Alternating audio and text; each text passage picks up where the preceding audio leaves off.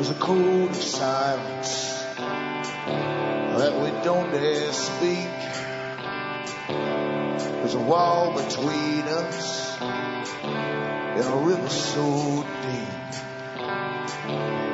We keep pretending that there's nothing wrong. There's a code of silence and it can't go on.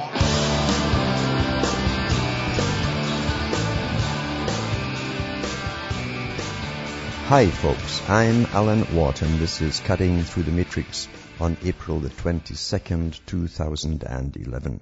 Newcomers, I always suggest that you look into the website cuttingthroughthematrix.com and help yourself to the audios. There's hundreds to choose from where I try to show you shortcuts to, or give you shortcuts at least to the big picture of the system which runs this world that you're born into. And it shows you how you accept so much which has already been planned for you socially, culturally, and even behavior modification, which is all planned out long even before you were born, how they bring generations from one step to the next step, to the next step, to the present debased step we have today. And we really are truly debased, and we don't know it, of course, most of them. But I show you how it's done, the big organizations involved, academia, uh, the funding uh, for academia from government and from big foundations, all interlocked together in a global system for a planned society. And we're all products of it really. And of course with the electronic age we're in today, uh, we're all under massive surveillance. Every single one of us, doesn't matter if you're quite uh, um, average and you don't get involved in anything at all, uh, you're of vital importance to those who want to have everyone predictable. That's what it's all about, predicting how you will behave in any situation, where you are at all times and what you're chatting about. And of course, if you're chatting about what the media gives you to chat about, you're generally pretty well safe. And remember too, when you go into that site, there's transcripts too. You'll find uh, cuttingthroughthematrix.com in English of a lot of the talks for print up. And you take your pick from those and go into Alan Watt Sentient Sentinel.eu and you'll find a bunch of transcripts too in other languages to choose from for print up as well. Pass them around to your friends. And remember too, you're the audience that bring me to you. So you can help me just trickle along here by buying the books and discs I have for sale. And you'll find how to do it at cuttingthroughthematrix.com. Uh, there's a, a price list there. And you can order, remember, from the US to Canada with a personal check or an international postal money order from your post office. You can also use cash and you can also use PayPal. If you want to order through PayPal, send the, just use the donation button and then follow it with an email with name, address and order and I'll get it right out to you.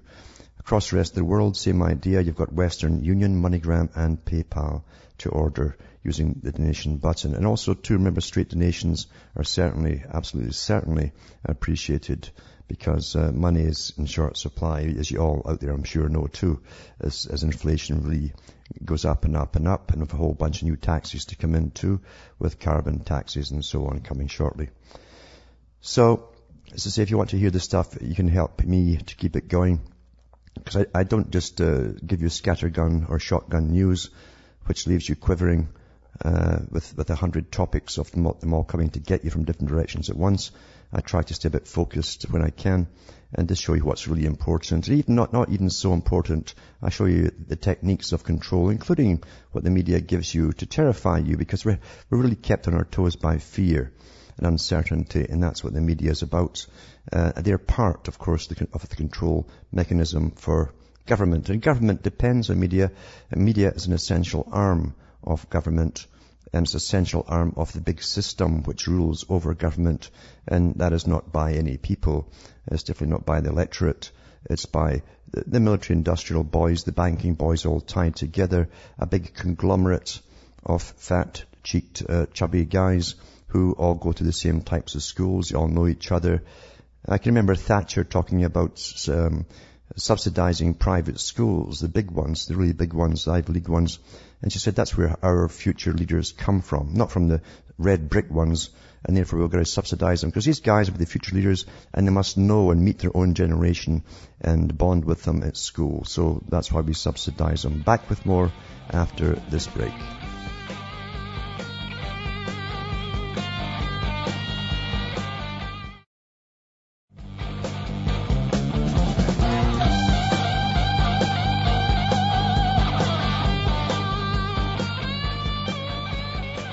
Hi folks, we're back cutting through the matrix and we're going into a system now of austerity as they call it. Austerity, which means it's a long, long plan in the making of course to bring us down to almost a third world country and give some of the third world countries your cash and that's what called the redistribution of wealth which Karl Marx talked about in the 1800s.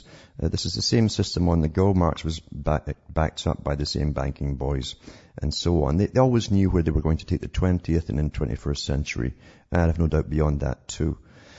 And so you're going into a system where the, the cash that was your superfluous cash, the cash you spend on little goodies to please yourself, little rewards for working all month or every week or whatever, you'd spend it instead on fees and taxes and bare essentials. That's a system they're coming into because they call it the post-consumerist system where we won't have all these junky toys from China that keep breaking anyway. That's why I keep replacing them obviously.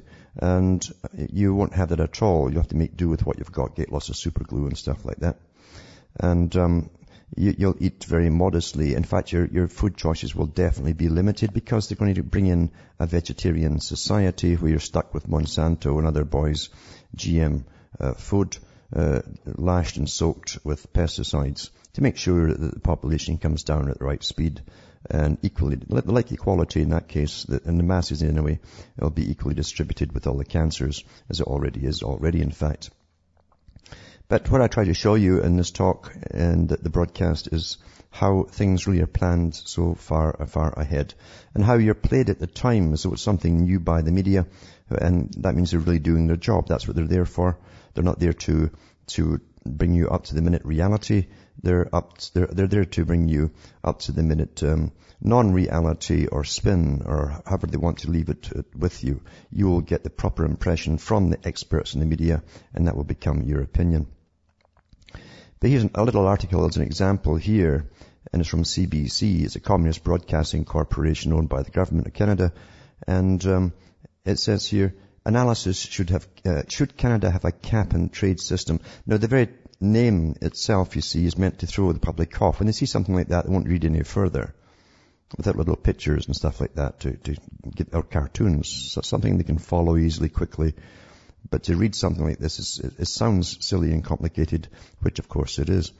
But um, it says, beginning of the story, it says, three or four parties in the House of Commons, that's like their Congress here, supports introducing a cap and trade system to control carbon emissions. Uh, but very few Canadians understand how such a system would work, and some provincial leaders think it's just an excuse for the federal government to tax their energy industries. Well, to go further than that, so go down to personal taxation levels, and I've already gone through some of that on previous talks. In its simplest form, cap and trade is a market-based system where the government puts a cap on the total amount of pollution industry is allowed to emit. Each company would receive permits for how much pollution it could produce. If a company produced less than its limit, it could sell or trade permits to other companies that have gone over their limit. It says cap and trade is not an untested nor unsuccessful system of reducing emissions. The United States introduced the cap and trade system as part of the Clean Air Act amendments of 1990. It aimed to control industrial emissions that cause acid rain. That's all gone now. Now it's just raining down uh, plutonium and cesium. According to the U.S. Environmental Protection Agency, the acid rain program introduces an, an, allowance trading system that harnesses the incentives of the free market to reduce pollution. All they do is trade this, this carbon, this, this bogus carbon. There's nothingness uh, amongst each other is what they do. And you, you can buy other people's carbon credits and add to your own and all the rest of it and you got them price and then you can sell them. This is according to the Pacific Research Institute, an American free market think tank. It's actually attached to the CFR. Uh, uh, acid rain levels in the US have dropped by 65% since 1976. Actually, it was long before that, if it ever existed at all. But anyway, it's coming down to a personal level. And this is one of the methods they're going to plunder you again and, uh, and against as to be an alternative uh, on the stock market to actual tangible goods. Uh, Rothschild himself said that, by the way. And I've also mentioned too that Rothschild uh, put the bill forward in Britain as well.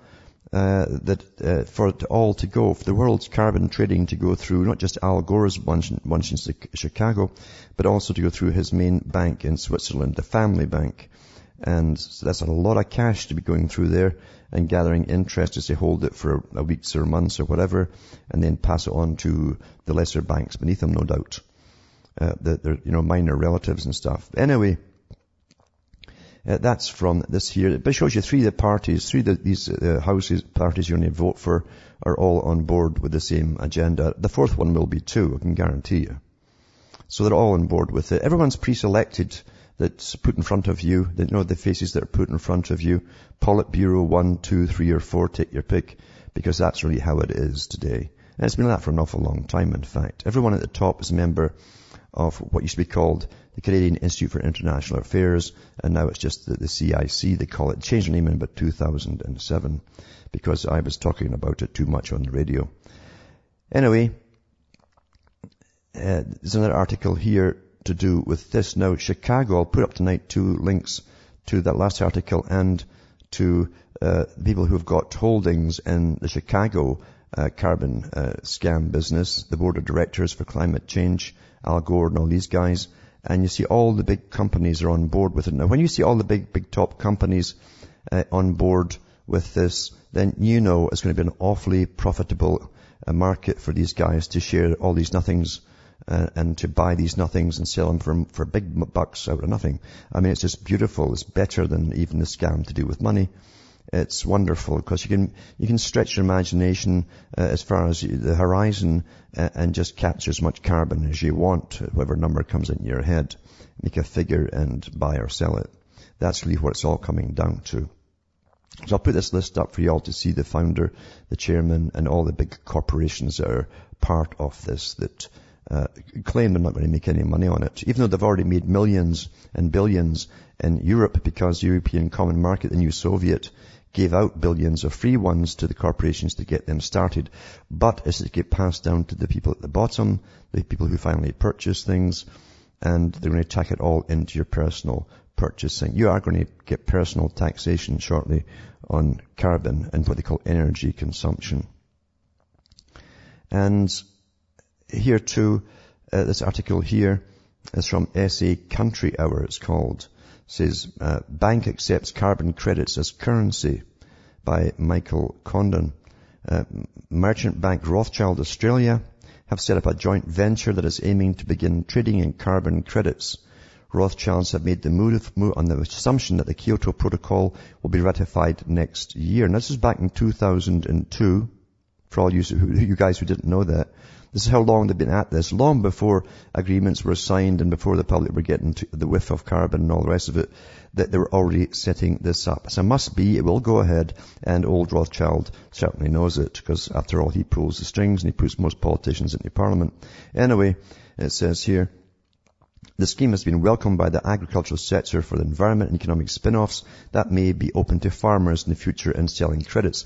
And I've already given you links in the past of farmers who can't use their land anymore because they're using them as carbon sinks, supposedly. The government's decided to use them as carbon sinks so they can't touch their land at all. Rothschild Australia is setting up a managed investment scheme that aims to buy and sell carbon credits to multinational companies to offset the company's greenhouse gas emissions. Utter rubbish. Uh, Rothschild's Simon Games Thomas says the scheme is more about learning how to legally sell this new type of commodity rather than turning a profit. What a liar. What an utter liar. I mean, it's just bogus. I mean, if you want to make a, a sack of gas, just make it as big as you want because it's anybody's guess. That's all it is. Absolute, ah, what a con. Beautiful con, I must admit. It says it's, it's less of a profitable enterprise, what a liar again, than trying to get involved in the marketplace. Uh, there have been a lot of questions asked by clients of the bank how the protocol or how working in a carbon constrained world is going to affect their businesses and in, in response to those questions we decided to put together the consortium.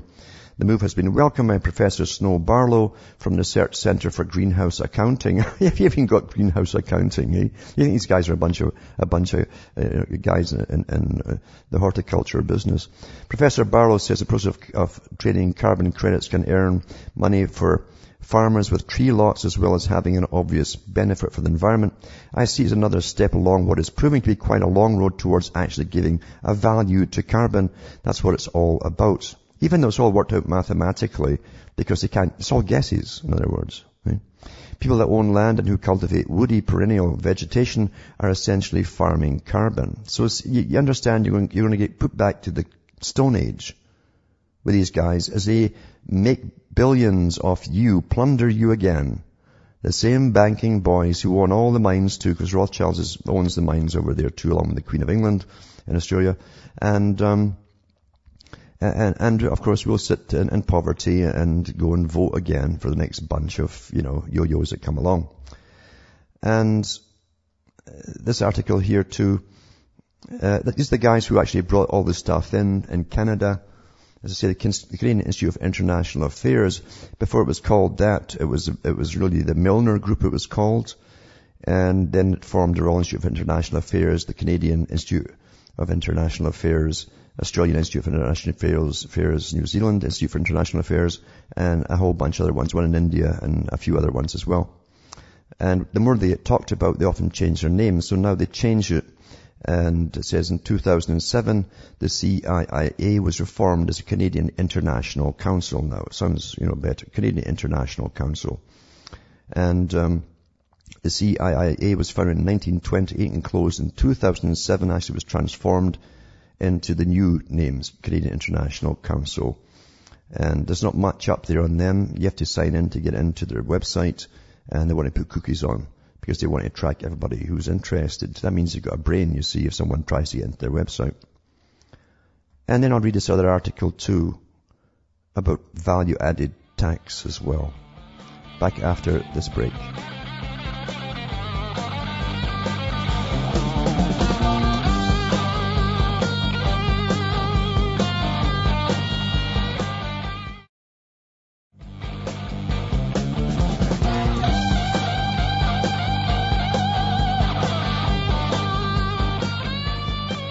Hi folks, we're back and this is Cutting Through the Matrix.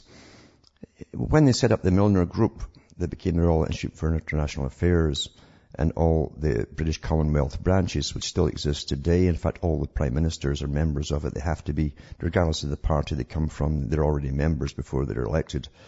And you're, only the leaders, that's all you need to do, and a, few of the ones you appoint to the top as advisors. Because they run the country, the advisors. Anyway, it, this, this value-added tax was a, a brain uh, of course, of the same group. They brought in income tax for Britain as well. They were the same group in Britain that brought in income tax and in all the Commonwealth countries, temporary war taxes, I think they called it. And uh, they also brought in um, uh, uh property taxes. They, they boast about that. But they also, a long time ago, tried to bring in a value-added tax. Because in this global system that going to bring in through treaties and binding countries together into blocks and so on, at the beginning of the 20th century, uh, they wanted to bring in a, a collective tax called a value-added tax. Uh, in Canada, eventually they got it through under the GST. It's the same thing. It's, they just changed the name and they call it general sales tax rather than value-added tax, but it is what they always wanted. And in the US, is still to get theirs yet. And uh, I don't know if they'll call it the same thing or not. And we know in Britain it's way up, I think, over 20% on everything you buy. And it's, again, it's, it's very much like the carbon tax too, where uh, it comes from the raw resources from material to make something. That's taxed at a certain percentage, uh, maybe 20%. And then it's brought to the next stage of manufacture who'll take over. And what, what they make out of it, another 20% is taxed on a drop right up the line, uh, right up through the sales middlemen and right to the consumer. So it literally it's, it's like, it's like a, a steamrolling uh, taxation system that just keeps multiplying and multiplying with every change of hands. It's inc- you wouldn't believe the money the government rakes in from all taxes, and they're always pretending they're so darn short. Anyway, this article here is from the Financial Post, Canada, 1923. That's when Lord Grey uh, was working with Mandell House and other ones in the United States to set up what's called the Council on Foreign Relations in the US. And um, he came over from Britain, from London, from the, the, the Milner Group at the time to do it. This article says, a turnover tax now suggested as the way out. 1923, it says, discontent over the new sales taxes is growing, but it may be good for business. That is argument advanced before meeting of Toronto manufacturers how it would work. a modification of the suggestions made for a more workable sales or turnover tax than that coming into effect January 1st is being considered by some of the Toronto's leading businessmen. It is uh, for a tax to be applied to all manufactured goods with the amount of the cost of the raw materials deducted. It says, in other words, it would be a percentage of the increased value during the processing by a manufacturer. Uh, the chief recommendation advanced for such a tax is that it would prevent uh, pyramiding. It is a pyramid scheme uh, in itself. Again, double speak. It's been used enough for a long time. But it's actually a value-added tax. And uh, now they've got it, of course, across the board, except for the US pretty well. And that is still to come for the global society, along with your carbon taxes and your energy taxes and all the other taxes that they are going to take off you by this strange thing called law that everybody obeys because we're all, we all, we're all obedient to authority, uh, as Milgard said. Anyway, that, I'll put this article up for yourselves to watch, look over too, for, for the value added tax. And, you know, things are getting bad. You know, things are getting bad when McDonald's is the main spokes company uh, to tell you how bad it is in the food industry uh, really, it's, it's, it's kind of like Walmart now. They come out and tell you what's happening in the economy and, and how prices are going up. And now you've got McDonald's coming out. I, I think the guys above them are, are, too scared to tell us. Anyway, it says, uh, McDonald warns of higher food inflation. No kidding. Maybe they'll get little rubber chickens and blow them up and they'll sell you that. And, you know, uh, and then it says here, um, McDonald's restaurants landed a day after rival oh, Yum Brands. That's where they get their food from, Yum Brands uh, reporting strong China results that masked rising food and labor costs. As says McDonald's and other restaurants operators are getting squeezed by accelerating food costs and must figure out how to raise prices without scaring away already skittish diners. I think they're awfully brave or stupid. I don't know which is the two. they go there and get eat anyway. It's very hard to pass through price increases right now, said Stifel Nicolaus, who's an analyst, uh, and analyst Steve West. McDonald's chief executive Jim Skinner said customers are getting pinched everywhere. They should not suffer the same fate at McDonald's. And it says the company would sacrifice some short-term margin to protect long-term growth. He added that McDonald's has experience finding the right recipe for price increases in fragile economic times. That's when they generally throw out any protein and stuff and, and put chemicals in to substitute. so I've seen in the past. It says that McDonald's now expects food costs to rise between 4% and 4.5% in the US and Europe this year. That's going to up a lot more than that. Uh, that is up from its prior call for a rise of 2% to 2.5 in the US and an increase of 3.5% to 4.5% in Europe. McDonald's in March put through a 1% menu price rise in the US where it, plan, where it plans additional increases. Prices in Europe are up by the same amount and company plans to raise prices in China as well. So things are getting bad, as I say, when McDonald's uh, actually admits that they've run out of chemicals and things to add and substitutes to add to what they call, you know, the food that comes out of there. So it's getting pretty bad all over. But uh, they're telling you no more than they'll tell you in the government anyway. Uh, they're telling us less than the government. Actually, they're telling us how wonderful it is. It's still wonderful to be alive in their own countries. Just great and wonderful. Like, um, Uh, others have said before, the people will be happy because the government will tell them so. Back with more after this break.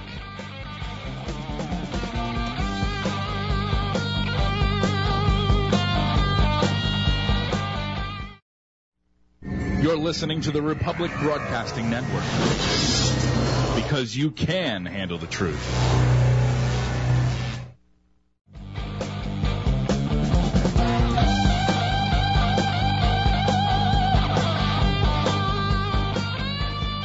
Hi folks, we're back. This is Cutting Through the Matrix and this big Soviet system called the European Union with its strange form of governance uh, of uh, secret people at the top actually and it's very, it's completely non-democratic but it was set up again as the brainchild of the Royal Institute for International Affairs and the Council on Foreign Relations and they've, in fact, every politician at the top now pretty well uh, is a member of it and the high bureaucrats too. And they call it the European Institute for International Affairs just because it's European. But it's still run, of course, by the Royal Institute of International Affairs.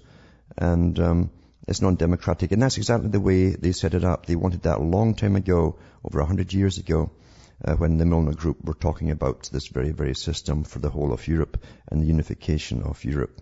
Uh, they didn't believe in democracy. Uh, they believed in using the term democracy for, just for the public to get involved in the wars and do all the fighting for them as they took over countries. But they believed that scientists and themselves, just like Rockefeller, because you see the Royal Institute of International Affairs and the Milner Group were made up of initially of bankers, uh, international money lenders, big, very wealthy bankers lending to nations.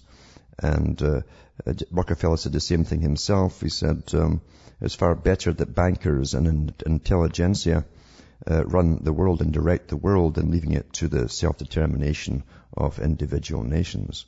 So they meant that. They've always meant that, and they all belong to the same club with the same agenda.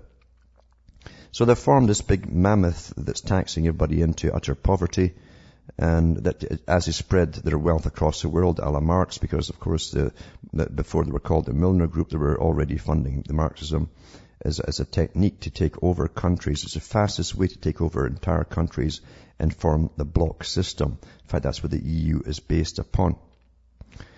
But they're acting gods, uh, the top there. It's, it's, just astonishing what they're doing and how they're fining countries millions and billions of euros if they feel they comply or they can't comply with all the regulations they churn churn, they churn out from a, a, machine. Just, you know, turn the handle on these, these things, these by the thousands just pop out these laws. But here's, here's an article, for instance, that shows you how they're involved in everything. And again, they're into the crisis creation and so on because you must always give the public crisis all the time to keep them off balance and feeling frantic. It says smog alert in England and Wales, especially when you're robbing their pockets. It says the government has issued a smog alert in England and Wales for ozone and polluting particles known as PM10s. Uh, probably Prime Minister 10 of them. Maybe it's a G, G10 for the Prime Ministers, which can affect people's health. Well, they certainly do affect their health. Anyway, Department for Environment, Food and Rural Affairs said high levels of pollution are expected from 1500 BST on Thursday and over the Easter weekend. It's now called Earth Day as well. Uh, it, it said the alert was due to warn to warm and still conditions brought on by a high pressure system. No, no one can see anything. It's, it's, it's been pretty nice over there actually. DEFRA uh, is urging the public to take sensible precautions. But what's a sensible precaution? It said some people, including those who have asthma, and particularly the elderly, could be affected by the high pollution levels and may notice an impact on their breathing. Maybe it's a radiation, eh? Advise people to avoid taking exercise outside in the afternoon. You know, you get told everything to do now. If it's raining, this is what you wear. And we can't do anything without being told by people who are brighter than ourselves, obviously. But anyway, it says they've got their free phone uh, helplines up and all the rest of it. And um, it, it, it gets down to here. You find the, the European Union actually allowed Britain, uh, because it's an Easter weekend, you see, uh, it's a long weekend, they allowed them to um, disregard the, the, levels of their, their smog alert uh, so that they could, the, the, the, people could get out their towns and their cars and so on for the drive. Otherwise, they've been fined millions of euros. Isn't that nice of them?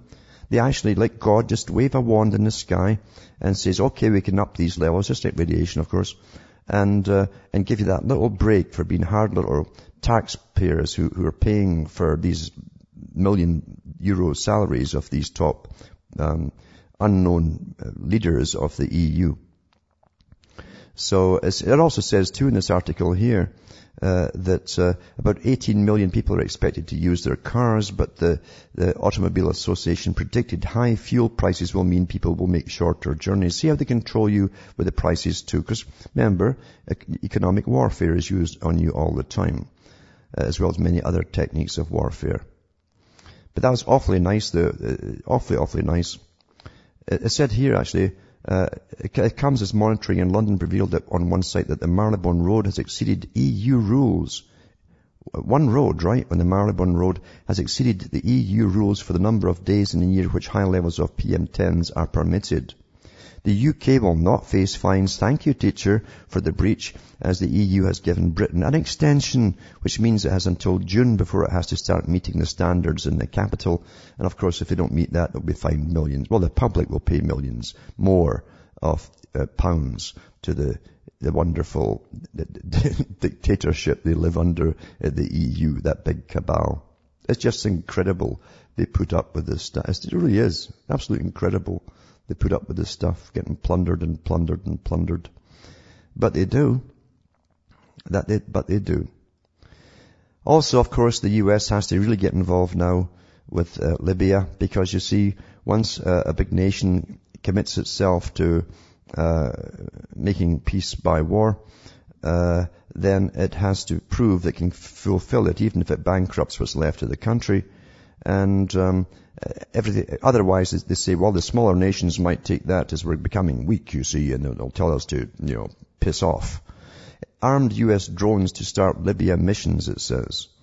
Uh, so armed US Predator drones will start missions in Libya as rebel, rebels take control of a key post on the border with Tunisia. And it says, um, Barack Obama has given the go-ahead to use the unmanned aircraft which have already seen action in Afghanistan, Pakistan and Iraq. Marine General James Cartwright, Vice Chairman of the Joint Chiefs of Staff, said the drones can help counteract Gaddafi's force tactics of, an, of traveling in civilian vehicles. Uh, uh, what they will bring that is that unique to the conflict is their ability to get down lower, therefore to be able to get better visibility on targets, uh, and that have started to dig themselves in a defensive position. Well, we saw what happens. Was, we've seen what happens in on the border of Pakistan and Afghanistan, and, and we've, we've seen all the villages have been bombed out of existence when they make all these mistakes because they're using young children basically who've done nothing but play Xbox games and and here they are sitting somewhere in the US, uh, playing with a stick, watching car- cartoon figures that are real people blow up. But they seem to like it, you know. No responsibility to it, you see. Uh, again, back to the Milgram experiment. Anyway, that's what they're doing. They can't back out now. And of course, war's a racket, as Butler said, General Butler. Uh, and it is a racket. It's awfully profitable and everything that goes pop and boom has to be replaced immediately by your tax money. And the, the businesses that sell it to them are always lobbying the government. It's awfully, awfully profitable business to be in warfare. And it's just astonishing all the stuff that really is coming out too uh, to do with, for instance, I, I was talking about uh, VL, uh, H, VLF uh, frequencies and ELF frequencies and how they've been using that and, and experimenting on the publics for an awful long time. Now they're using it pretty well consistently, 24 hours a day across America and Canada, probably other countries too. And I've, I know that, that to put up Stanford's chart, they've got a whole array of them across the world with a map on it, where you can see all the different locations of these HAARP projects that, you know, pulse our brains because docile and fairly happy. Because it's very important and we find big authors who help plan this stage of society, um, and who are involved in it too, like the Huxleys, for instance, and Huxleys both uh, were involved in the Tavistock Institute where they stuck wires in people's brains, and long before uh, Delgado came along, and they were making people turn left and right and sit down, stand up, and do all these kind of things by remote control. They thought it was just wonderful, creating a society like that, be awfully, awfully peaceful, as long as no one blew a fuse. But anyway, uh, it's far more advanced than that today. They can do things remotely. There's no doubt whatsoever about it. They are using HAARP. And if you go into the, the weather warfare treaties to do with HAARP, you'll find that um, they admit that they can put a secondary signal on the HAARP as a carrier, and they can certainly manipulate the brains. And Brzezinski did put that in his own book, Between Two Ages, written in the 1970s that they would use it on whole continents. They are using it. It's very important. See, it's irresistible for governments not to use uh, any technique whatsoever for control, uh, and that includes uh, HAARP-type technologies. It includes drugs and pharma. The history of fluoride is very, very old. In fact, going way back to the, the late 1800s, they knew what it did to the human brain, made them very passive. And um, we know that governments started to add it in. Uh, the communists were the first ones. And in fact, when communism took over Poland, that was one of the first things they did was put fluoride in the water when, uh, to make them passive. And uh, Germany did the same uh, to some of the countries it took over. And while we're at that too, of course, we find your own governments are doing it across the world because it's a must be. But that's only one chemical they add to it. They've even been talking about using lithium too, under the pretext that they've, they've noticed that some Japanese people at one, point, one little island where, where the drinking water was high in lithium, uh, made them awfully compliant, pleasant people, very obedient. And to that, and for government's control, that's, that's irresistible. They're going to use stuff, if not already, we know they already have put stuff in the water for a long, long time. The guys that dump it in don't even know what they're dumping in, they just do what they're told. And they get a good fat paycheck. And people get fat paychecks, believe me, can rationalize anything they do. Doesn't matter if it's a cop, an execution squad or anything else, they'll always rationalize what they do. This article came out of India, uh, the Hindu, and it says scientists target drugs that improve behavior. And it says um, a pill to enhance moral behavior. Doesn't see, I like how even the terminology, not, not, remember these are written by, you know, neuroethicists as they call it. Uh, which means that they lie to you. Uh, they, they, want to modify your behavior. So they say enhance. No, it's to modify moral behavior. After all, what is morality? Who decides what morality is? Huh? Who decides that? Well, government decides it for you, by the way. A treatment for, and, and a treatment for racist thoughts. A therapy to, to increase your empathy for people in other countries. That's what you feel better paying taxes, by the way. I'm not kidding about that. These may sound like the stuff of science fiction, but with medicine getting closer to altering our moral state, uh, and by God, we're, we're, at the end of any morality at all. It's all, as you say, relative, but I wonder who it's related to. More like uh, old Nick. Society should be preparing for the consequences according to a book that reviews scientific developments in the field. Drugs such as Prozac that alter patients' mental state have already had an impact on moral behavior. It's caused a lot of murders and suicides. But scientists predict that future medical advances may allow much more sophisticated manipulations. It says the field is in its infancy, but it's very far from being science fiction, said Dr. Guy Kahan, or Kahane, Deputy Director of the Oxford Centre for Neuroethics and a Wellcome Trust Biomedical Ethics Award winner. That means he's done a lot of work for Big Pharma. Science has ignored the question of moral improvement so far, but no, it's not. That's a big lie too. But it's now becoming a bit, a big debate, he said, because H.G. Wells talked about in the 1920s. There's already a growing body of research you can describe in these terms. Studies show that certain drugs affect the ways people respond to moral dilemmas by increasing their sense of empathy, uh, group affiliation, and by reducing aggression. I guess he's talking about ecstasy drugs, so that's apparently that's what that does. Researchers have become very interested in developing biomedical technologies capable of intervening in the biological processes that affect moral behavior and moral thinking. Now, you should really get to know what they mean by moral thinking and moral behavior. They mean doing what you're told, being obedient to every dictate that comes down from above. So, it says here, drugs that affect the moral thing and behavior already exist, but we tend not to think of them in that way. And he goes on to uh, talk about Prozac again, and then he says, um, it could be make people more agreeable. Well, is it right to make someone agreeable when that person's going to do you in? I don't think so. He says, or uh, oxytocin, the so-called love hormone, increases feelings of social bonding and empathy while reducing anxiety, he said. Will also make you feel like you're going to give birth to a baby. But anyway, scientists will defer, develop more of these drugs and create new ways of taking drugs we already know about. We can already, for example, take prescribed doses of oxytocin as a nasal spray, he said. But would pharmacologically induced altruism, for example, uh, amount to genuine moral behavior? Guy Kahane, uh, Deputy Director of the Oxford Centre for Neuroethics and Wellcome Trust by award winner, blah, blah, said. We can change people's emotion responses, but quite whether that improves their moral behavior is not something science can answer. He also admitted that it was unlikely people would rush to take a pill that would make them morally better. And they know all this stuff too, and they've already had big meetings about putting in your water and your food and everything else.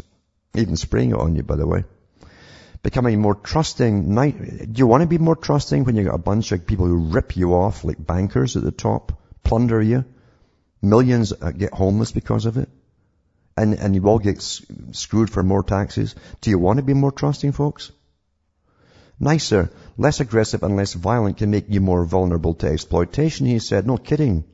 On the other hand, it could improve your relationships or help your career. So you'd be utterly poor on the street, but you have a good love life, right? Kahane does not advocate putting morality drugs in the war supply. No, he won't, you know, not openly. But I suggest that if administered widely, they might help humanity to tackle global issues. Relating to the plight of people on the other side of the world or of future generations is not in our nature, he said. This new body of drugs could make possible feelings of global affiliation and of abstract empathy for future generations. And it says, Rod Ter Meulen, Chair in Ethics and Medicine and Director of the Center for Ethics and Medicine at the University of Bristol, warned that while some drugs can improve moral behavior, other drugs, and sometimes the same ones, can have the opposite effect. As I say, there's been umpteen murders with folk on Prozac. This go crazy and they don't know they're doing it. And it's very sudden. To the use of deep brain stimulation help to, to, uh, to help those with Parkinson's disease has, has, has had unintended consequences, leading, leading to cases where patients begin stealing from shops and even become sexually aggressive, he added uh, basic moral behavior is to be helpful to others, feel responsible to others, have a sense of solidarity and sense of justice. I'm not sure that drugs can ever achieve this, but there's no question they can make us more likable, more social, less aggressive, more open attitudes to other people. He said, well, maybe we should give it to all the politicians and all these people. So when we come and say, would you mind stop taxing us and, and cut out these taxes? They'll say, well, that's a good idea. We'll do that. And thank, yeah, thanks for asking. We'll do that. No problem at all. Hmm?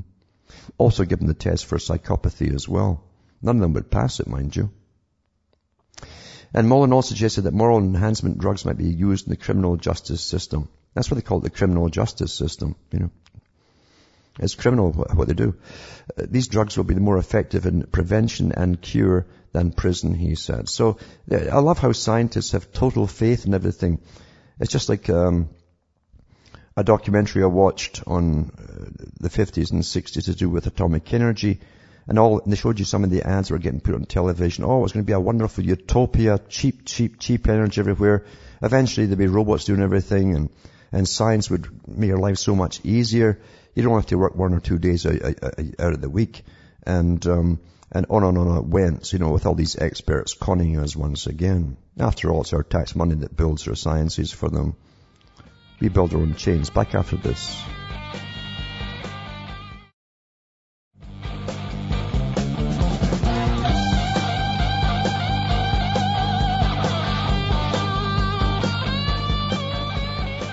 Hi folks, we're back cutting through the matrix and it's interesting too, I've mentioned before how if you read the writings of Lenin uh, and Marx and other ones, uh, Lenin especially, he said that the dictatorship it's not off the proletariat, is over the proletariat, obviously, uh, wouldn't only, would last only for about a generation or so. It says, then he said eventually it would merge with the West and be not quite capitalist, not quite communist. And of course he meant socialist with the banks on top. Of course they all knew that. They all knew what they were doing. But, um, it's interesting now that Fidel Castro is doing the same kind of thing. He's starting to ease up on, on buying and having private ownership and so on and property. Uh, because it's time now. You see, he's been in long enough, and it's time now that they merge in with this socialized uh, system that the rest of the world's already been forced under, with the fascists at the top and a communist bureaucracy, massive bureaucracy running the lives of the public. That's how it was designed. That's what came out at the Reece Commission as well. So that's what we have today. So in the Miami Herald, they talk about him attending the party congress in Cuba and um, he's a very old guy, 79 year old now, I think, is it? Or he's not far from it, at least now. He's maybe even older, 80 year old, I think. Oh, it's 84, 84 years old, Fidel Castro.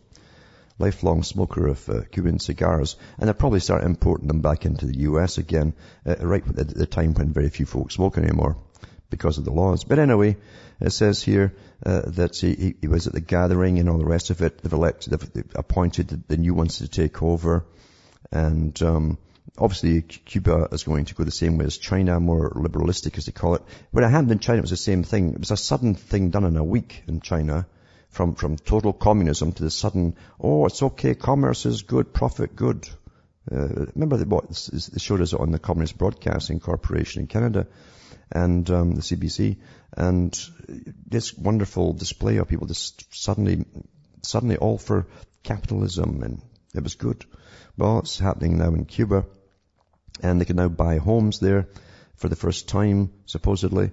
Uh, before you could only pass homes down after revolution to your family members or wangle your way around it through bribes to get done other, other ways, sell to other people. Uh, but now you can actually buy your own home, although you can't accumulate too much property, which, see, things like too much is very vague for, for, for lawyers. They can run rings around that. So it's time now, obviously. It's done whatever they were meant to do in, in Cuba, uh, apart from help get a lot of drugs coming into the US and stuff, and for the CIA and everybody else. But it's time now to merge everything together and start being more palsy-walsy. And uh, it's so amazing. We're off blasting across the world uh, using the most sophisticated, most expensive technology that has to be replaced every few months with Mark II, 4, 5, 100, and 150, Mark 2000 as they keep advancing in science. And we all pay for it all. And meanwhile, a little place next door to you they've left alone all these years, eh? it's such a joke, isn't it? Such a joke.